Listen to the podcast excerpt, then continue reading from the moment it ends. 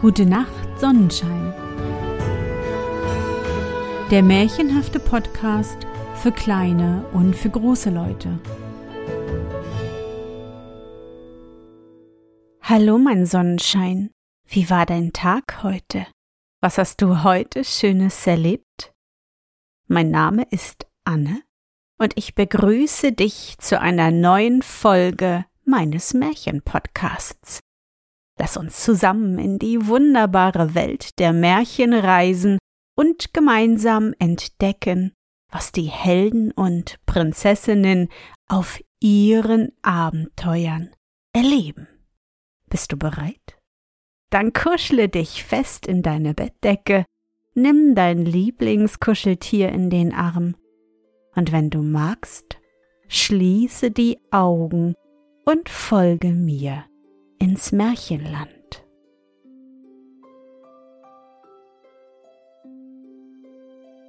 Das Märchen vom Ritter Iwan, dem Bauernsohne.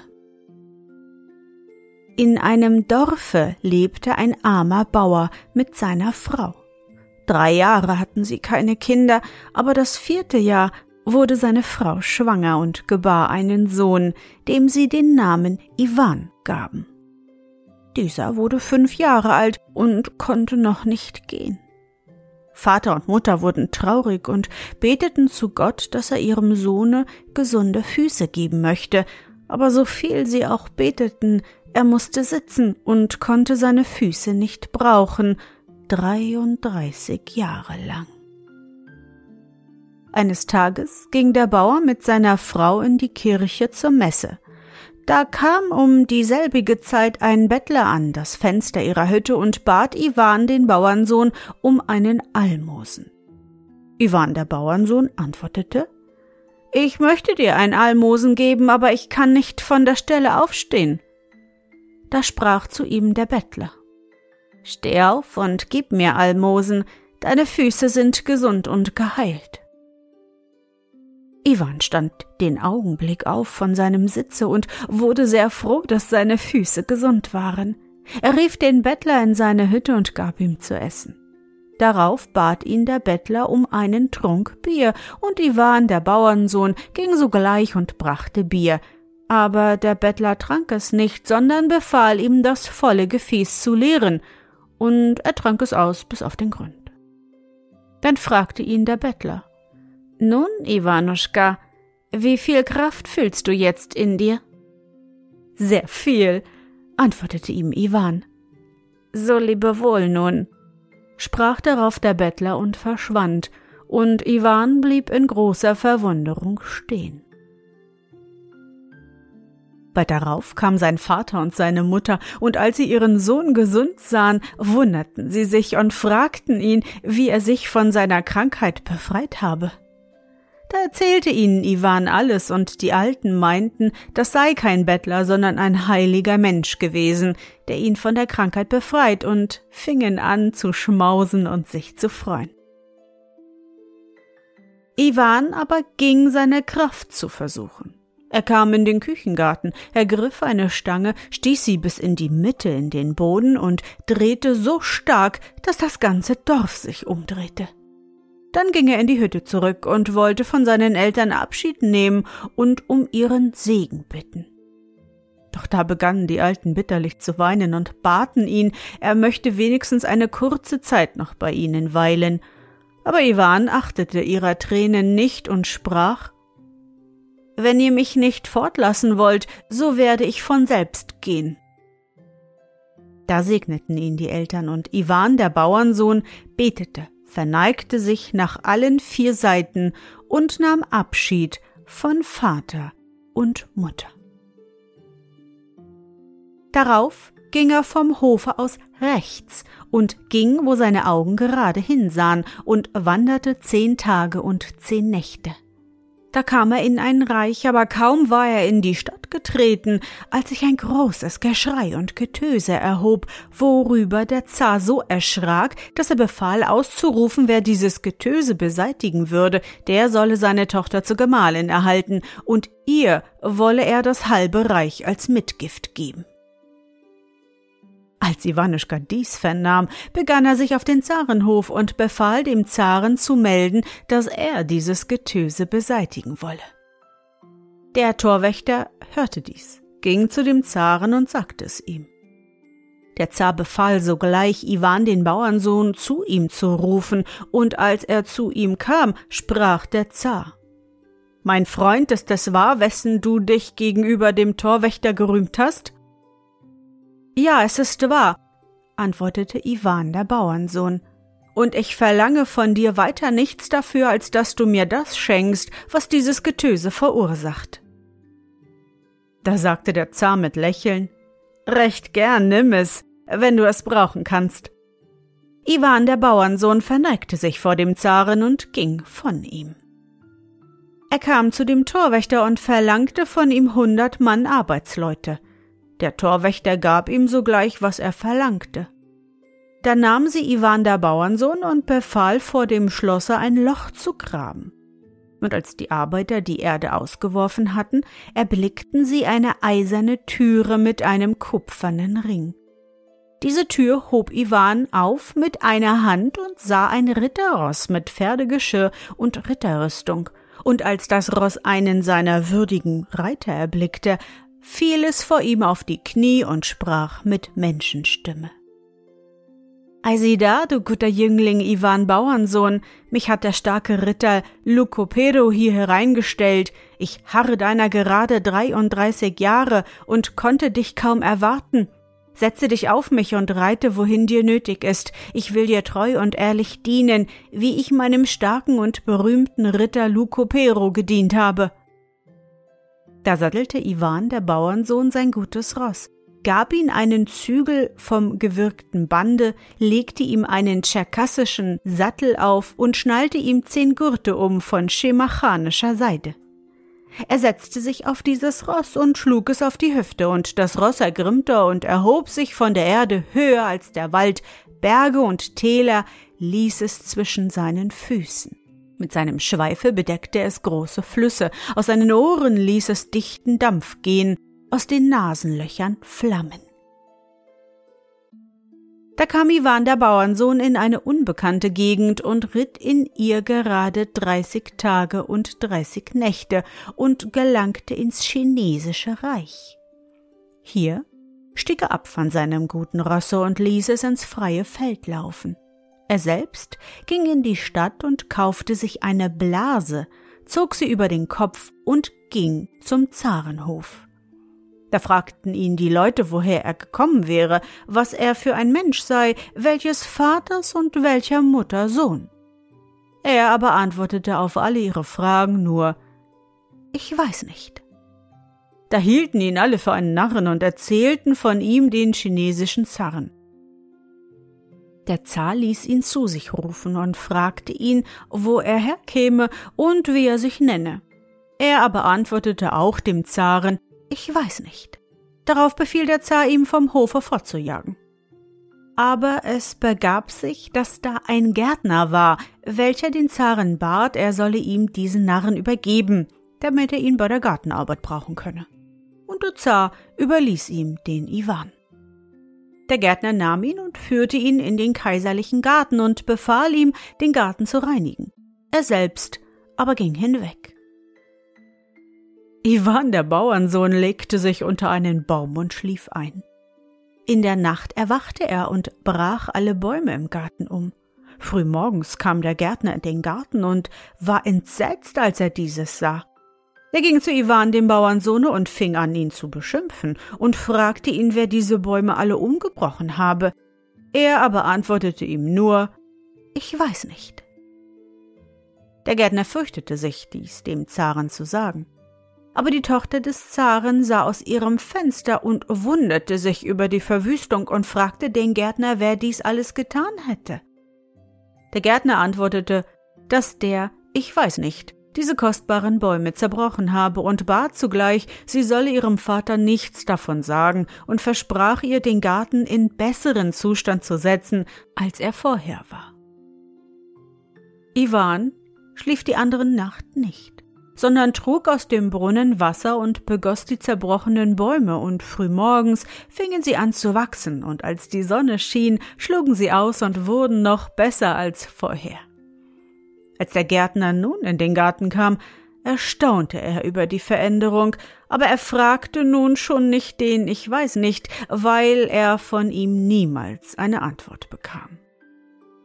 Als die Zarentochter erwachte, von ihrem Lager aufgestanden war und in den Garten blickte, sah sie ihn im besseren Zustande als vorher und ließ deswegen den Gärtner zu sich rufen und fragte, wie es zugegangen, dass der Garten wieder in so kurzer Zeit in so gutem Zustand gekommen.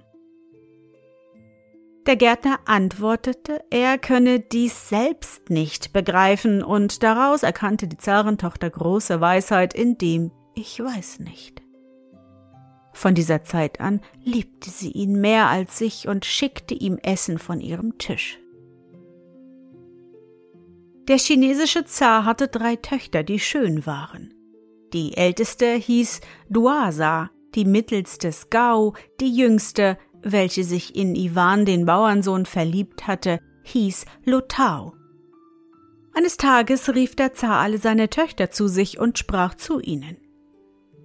Meine lieben Töchter, schöne Prinzessinnen, es ist nun die Zeit gekommen, da ihr euch ehelich verbinden sollt, und ich habe euch vor mich gerufen, um euch zu sagen, dass ihr euch aus benachbarten Ländern Prinzen zu Bräutigam erwählt. Die zwei Ältesten nannten sogleich zwei von ihnen geliebten Zarwitsches.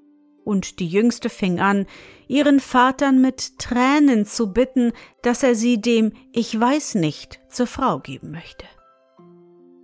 Der Zar erstaunte, als er dies von seiner Tochter hörte, und sagte dann Bist du von Sinnen gekommen, meine Tochter, dass du den Narren, ich weiß nicht, zum Manne haben willst, der kein Wort sprechen kann? Lasst ihn immer ein Narren sein, antwortete sie ihm. Aber ich bitte euch, mein Herr Vater, erlaubt, dass ich ihn zum Manne nehme. Wenn du nicht anders willst, sprach der Zar sehr traurig, so nimm ihn meinetwegen. Bald danach schickte der Zar nach den Prinzen, welche seine ältesten Töchter zu Bräutigam gewählt hatten, und sobald diese die Einladung erhielten, kamen sie eiligst nach China, und nach ihrer Ankunft wurden sie alsbald mit den Prinzessinnen verheiratet. Ebenso wurde auch die Prinzessin Lotau mit Iwan, dem Bauernsohne, getraut, und ihre ältesten Schwestern lachten über sie, dass sie einen Narren zum Manne genommen hatte. Doch bald darauf fiel ein großes Heer in dieses Reich ein, und der Ritter Apolkan verlangte von dem Zaren seine geliebte Tochter, die schöne Lothar, zu Gemahlin. Er drohte ihm und sagte, wenn er ihm nicht seine Tochter zur Gemahlin gebe, so würde er sein Reich mit Feuer verheeren und sein Heer mit dem Schwerte, den Zaren und die Zaren ins Gefängnis werfen und die Tochter mit Gewalt nehmen. Als der Zar diese Drohung von dem Ritter Polkan hörte, erschrak er sehr und befahl sogleich sein ganzes Heer zu versammeln. Da es ganz versammelt war, stellte es sich dem Ritter Polkan unter Anführung der Prinzen entgegen. Und die beiden Heere begannen zu kämpfen, wie zwei furchtbare Gewitterwolken, und der Ritter Polkan schlug das Heer des chinesischen Zaren. Um diese Zeit kam die Prinzessin zu ihrem Manne Iwan, dem Bauernsohne, und sprach zu ihm Mein Lieber, ich weiß nicht, man will mich dir rauben. In unser Reich ist der ungläubige Ritter Polkan mit seinem Heere eingefallen und schlägt unser Heer mit seinem schrecklichen Schwerte. Iwan der Bauernsohn sagte zur Prinzessin, sie solle ihn in Ruhe lassen, sprang zum Fenster hinaus, rannte ins freie Feld und rief mit seiner Heldenstimme Sivka Burka he! Frühlingslichtfuchs steh! Wie das Blatt vom Grase hier unverweilt vor mir! Das Ross kam angerannt, dass die Erde bebte. Aus dem Ohren stiegen Dämpfer, aus den Nüstern Flammen. Iwan der Bauernsohn kroch in ein Ohr, verkleidete sich und wurde ein so wackerer Bursche, dass man es gar nicht mit der Feder beschreiben und nicht im Märchen erzählen kann. Er ritt auf das Heer des Ritter Polkans zu und hieb mit seinem Schwert auf das Heer, trat es nieder mit dem Rosse und verjagte es aus seinem Reiche. Da kam der chinesische Zar zu Iwan, dem Bauernsohne. Er kannte ihn nicht und bat ihn zu sich in das Schloss. Aber dieser antwortete ihm, Ich bin nicht dein Knecht und will dir nicht dienen. Als diese Worte gesprochen, ritt er fort von ihm, ließ sein Ross in das freie Feld laufen, ging zurück in das Zarenhaus, schlich sich wieder durchs Fenster hinein, legte sich schlafen und zog wieder seine Blase über den Kopf. Der Zar gab ein allgemeines Fest für diese große Freude, und es währte einige Tage, bis Ritter Polkan aufs Neue mit dem Heer in sein Reich einfiel und wieder die jüngste Tochter mit den vorherigen Drohungen zu seiner Gemahlin forderte. Der Zar befahl sogleich wieder sein Heer zu versammeln und schickte es aus, gegen Polkan zu fechten. Aber Polkan schlug das Heer erneut. Um diese Zeit ging Lotau abermals zu ihrem Manne und sprach Man will mich dir wieder rauben. Iwan Bauernsohn schickte sie abermals fort, sprang zum Fenster hinaus, eilte ins freie Feld, rief wie das vorherige Mal sein Ross, setzte sich auf, ritt auf das Herr Polkans zu, fing an drauf einzuhauen und verjagte es auch bald aus dem Reiche. Der Zar näherte sich ihm wieder und bat ihn zu sich in das Schloss. Aber er hörte nicht auf ihn, ritt hinweg, ließ das Ross ans freie Feld laufen, kam nach Hause und legte sich schlafen. Der Zar gab wieder ein Festgelage wegen des Sieges über Polkan, aber er dachte immer, was das für ein Held sein möge, der sein Reich so beschütze und das Heer Polkans niederschmetterte.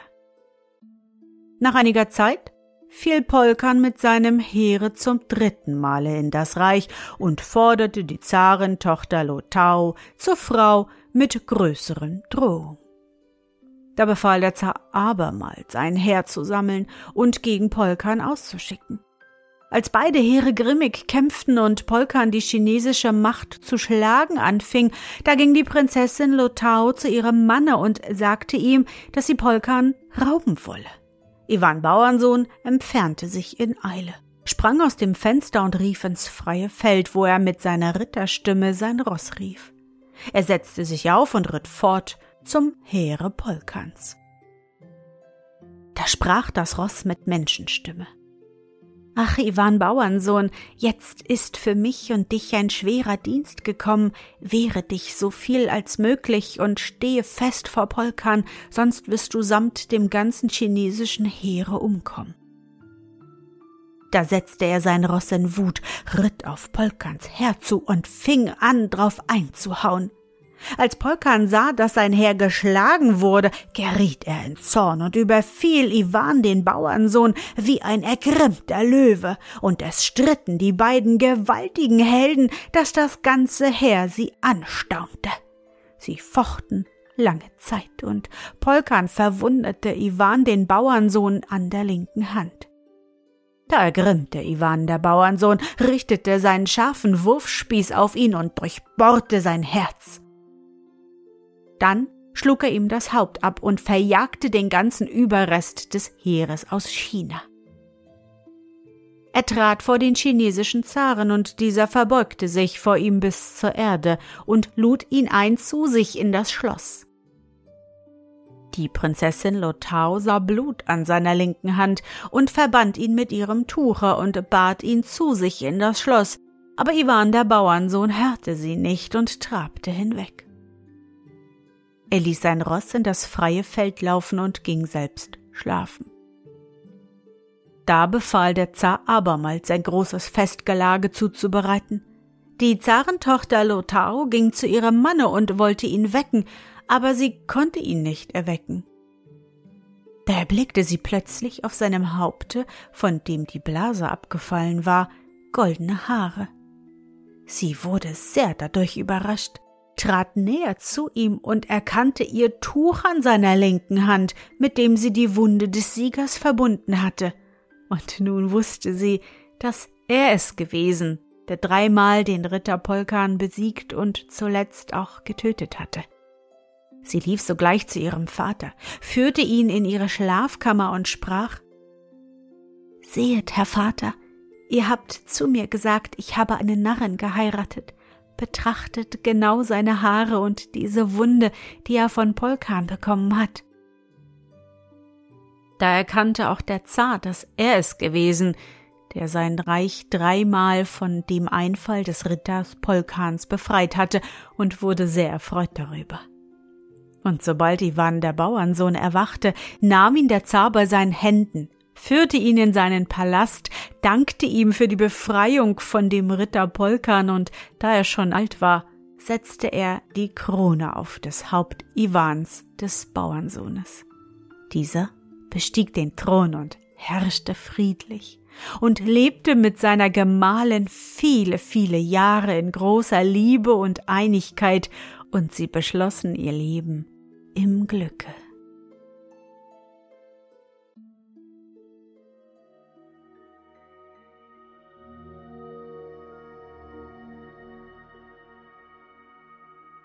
Na, Sonnenschein, bist du noch wach? Das war das Märchen vom Ritter Iwan, dem Bauernsohne, aufgeschrieben von Anton Gotthelf Dietrich. Ich hoffe, dir hat unsere gemeinsame Reise heute gefallen. Für mich war es wieder wunderbar und ich danke dir, dass du mich begleitet hast. Und bevor du nun die Augen schließt und in dein Traumland reist, möchte ich mit dir nochmal an dein schönstes Erlebnis heute denken. Was war es?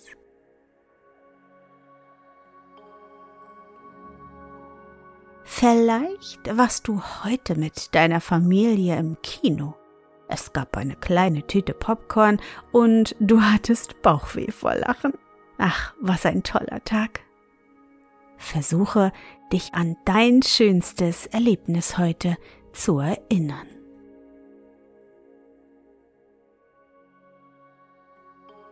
Und?